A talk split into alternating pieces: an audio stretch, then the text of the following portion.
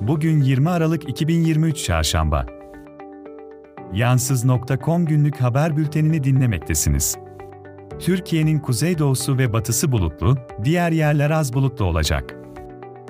Öğleden sonra İzmir, Muğla, Aydın, Antalya, Çanakkale ve Balıkesir'de sağanak bekleniyor. İzmir ve Aydın'ın bazı kesimlerinde gece yağışlar kuvvetlenebilir. İç ve doğu kesimlerde sabah ve gece sis görülebilir. Hava sıcaklığı mevsim normallerinde, Ege ve İç Anadolu'da normallerin altında olacak.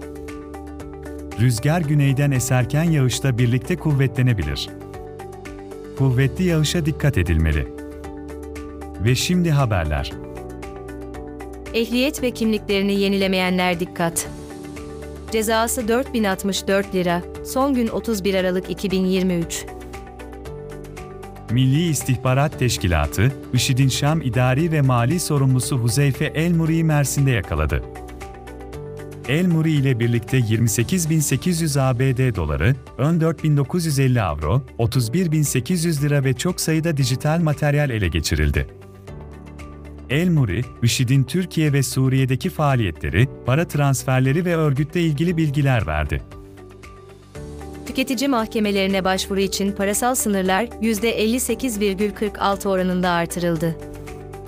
Bu artışla tüketici mahkemelerine yapılacak başvuruların parasal sınırı 19.320 liradan 30.610 liraya yükseltildi.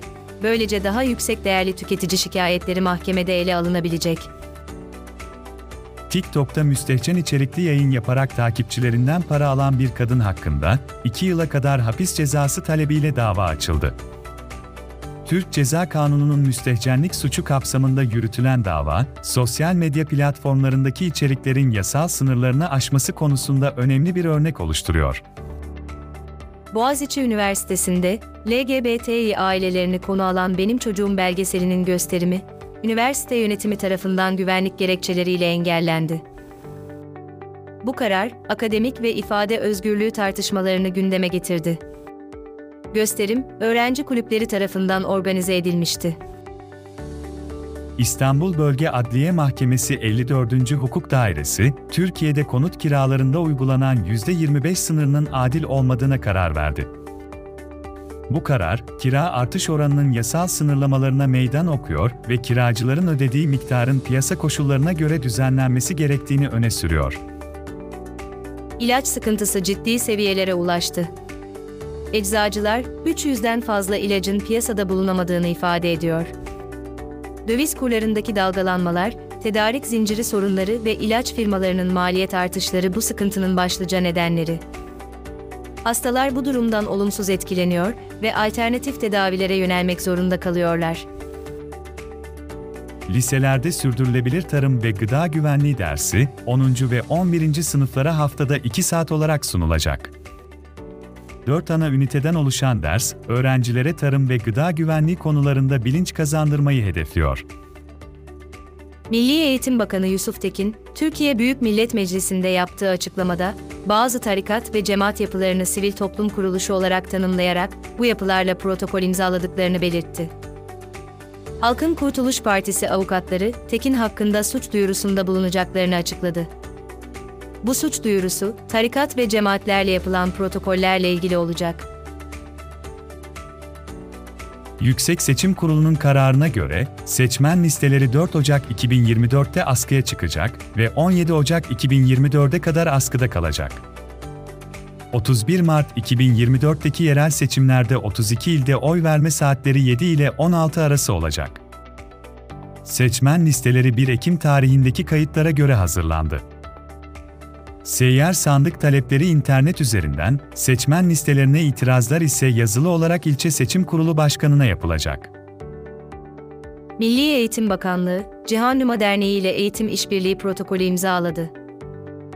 Protokol, Bakan Yusuf Tekin'in tartışmalı tarikat ve cemaat açıklamalarının ardından gerçekleşti.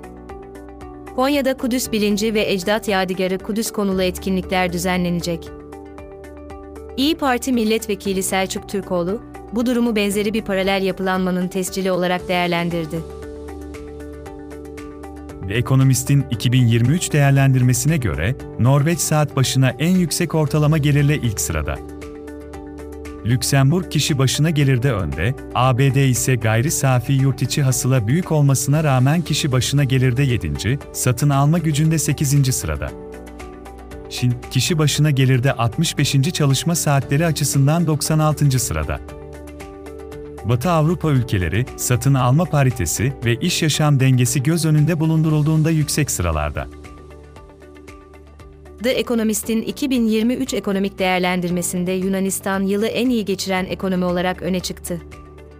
Dünya geliri %3 artış gösterirken, Yunanistan çekirdek enflasyon ve gayri safi yurt içi hasılada iyileşme kaydetti. Türkiye 15. sırada yer alırken, Güney Kore 2. Amerika Birleşik Devletleri ve Kanada üst sıralarda bulunuyor. Avrupa'nın güçlü ekonomileri ise daha yavaş bir yıl geçirdi. Moody's'in Türkiye ekonomisi raporunda, sıkı parasal politika duruşunun sürdürülmesi halinde Türkiye'nin kredi notu görünümünün pozitife çevrilebileceği belirtiliyor.